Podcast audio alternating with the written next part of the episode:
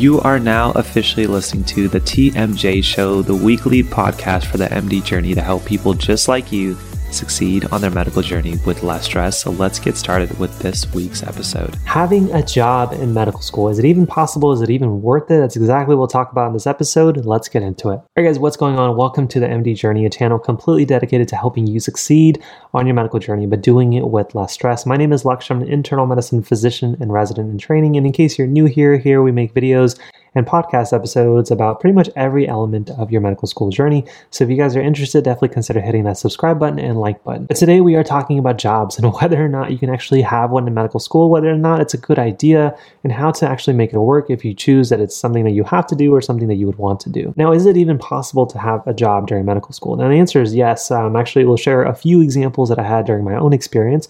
Uh, during my first few years, I actually worked in the student center. Um, so I was like the person who would check in people while they were going into the rec center, and I would basically be doing my homework um, or studying um, while I was checking people in or like selling them Gatorade after they had played some basketball or gone to the gym.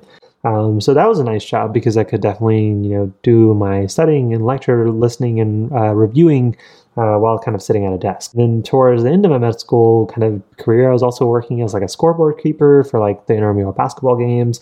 I was working as anatomy teaching assistant, which definitely paid really well um, and definitely enforced me to study a lot of my anatomy. So to answer the question, is it possible to have a job? Absolutely, you can. Um, it's obviously very nice and conducive if you can have a job that's designed around your medical school schedule. So something that's working in a library, uh, working at a rec center where you can just kind of be behind a desk um, and do your work ideally, or something where you can use your medical knowledge, like an anatomy teaching assistant or a tutor. Those are fantastic jobs to use.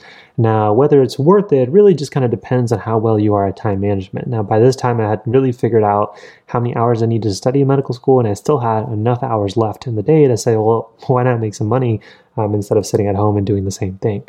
So, um, definitely was able to use those skills. But if you're somebody who's struggling with your time management, if you're struggling getting through all your work done in a day, adding a job on top of it is probably not the most uh, advantageous thing to do. Now, obviously, there's going to be some of you who are watching this video who need a job because maybe you're supporting yourself or a family, and at that point, you know, extra income really does go a long way. So, a few tips and advice I would give to you in those situations is one, ideally, try to do it at a part time situation if you're able to. Two, definitely try to have a visual of your calendar of kind of what responsibilities you want to click where for medical school as well as your work. So if you're working in the evenings on a Monday, a Wednesday, and a Friday, and Saturday and Sunday, that means you really have to use the most out of Tuesdays and Wednesdays. Those nights can't be spent for TV, they can't be spent for hanging out with friends or significant others. They really have to be spent, you know, doing your studying and reviewing for exams. That way, while you are working, you know, if you don't have the advantage of studying while you're at your job, then you can just work without feeling that stress and guilt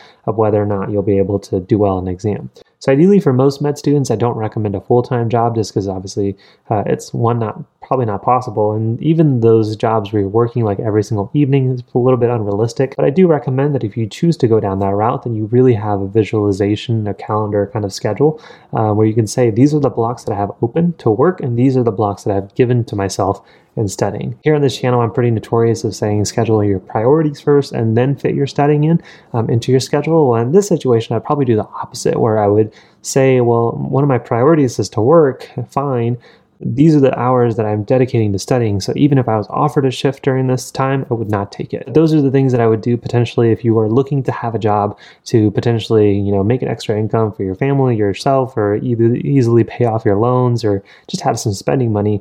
Just make sure you're prioritizing your studying because med school will get even more overwhelming if you add a job on top of it. So for most people, I probably wouldn't recommend it, or at least I would say wait until you have your productivity down. Maybe wait until your first year of medical school is done. So then you have your studying routine definitely in the bag.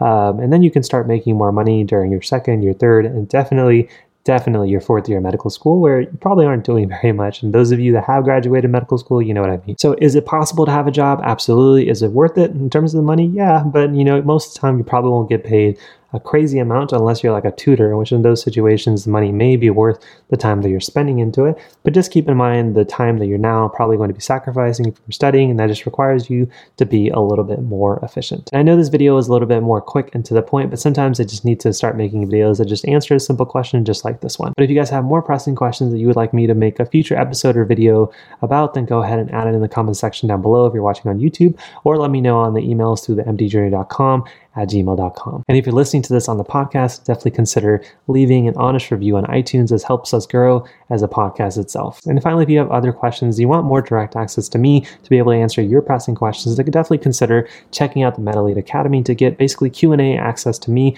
on a weekly basis. That'll be linked down below. And if you want to give out the full platform or try for a whole week, you can for just $1. that being said, guys, thank you so much for watching. Drop your comments down below and questions down below as well. Hit that like and subscribe button before you leave. And thank you so much for watching. Thanks for being a part of my journey. I will see you guys in the next video. Take care, my friends. Peace. All right, friends, thank you so much for listening to today's episode of the TMJ Show. If you like our show and want to know more, then definitely check out our website at themdjourney.com slash podcast. And please consider to leave us a five-star review on iTunes, Spotify, and Google Podcasts to help this podcast grow. But join us next week where we give you even more tips and advice on how to succeed on your medical journey with less stress. Hopefully, we've been a little help to you on your journey, and we'll see you guys in the next one. Take care, my friends.